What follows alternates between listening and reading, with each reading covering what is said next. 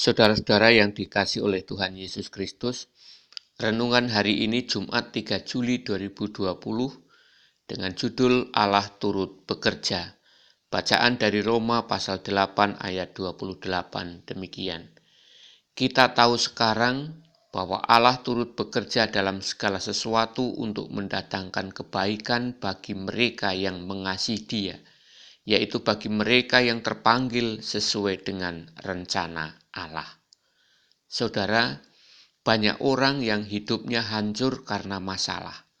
Padahal tujuan masalah datang dalam hidup kita adalah untuk mengupgrade atau untuk naik tingkat kita menjadi manusia yang lebih kuat, lebih bijak, dan lebih baik. Dengan kata lain, Tuhan menggunakan masalah sebagai alat atau sarana untuk mendatangkan kebaikan bagi kita. Amin. Mari kita berdoa. Mampukan kami ya Tuhan, untuk kami dapat melihat setiap masalah yang terjadi dalam hidup kami sebagai sarana untuk mendatangkan kebaikan. Amin.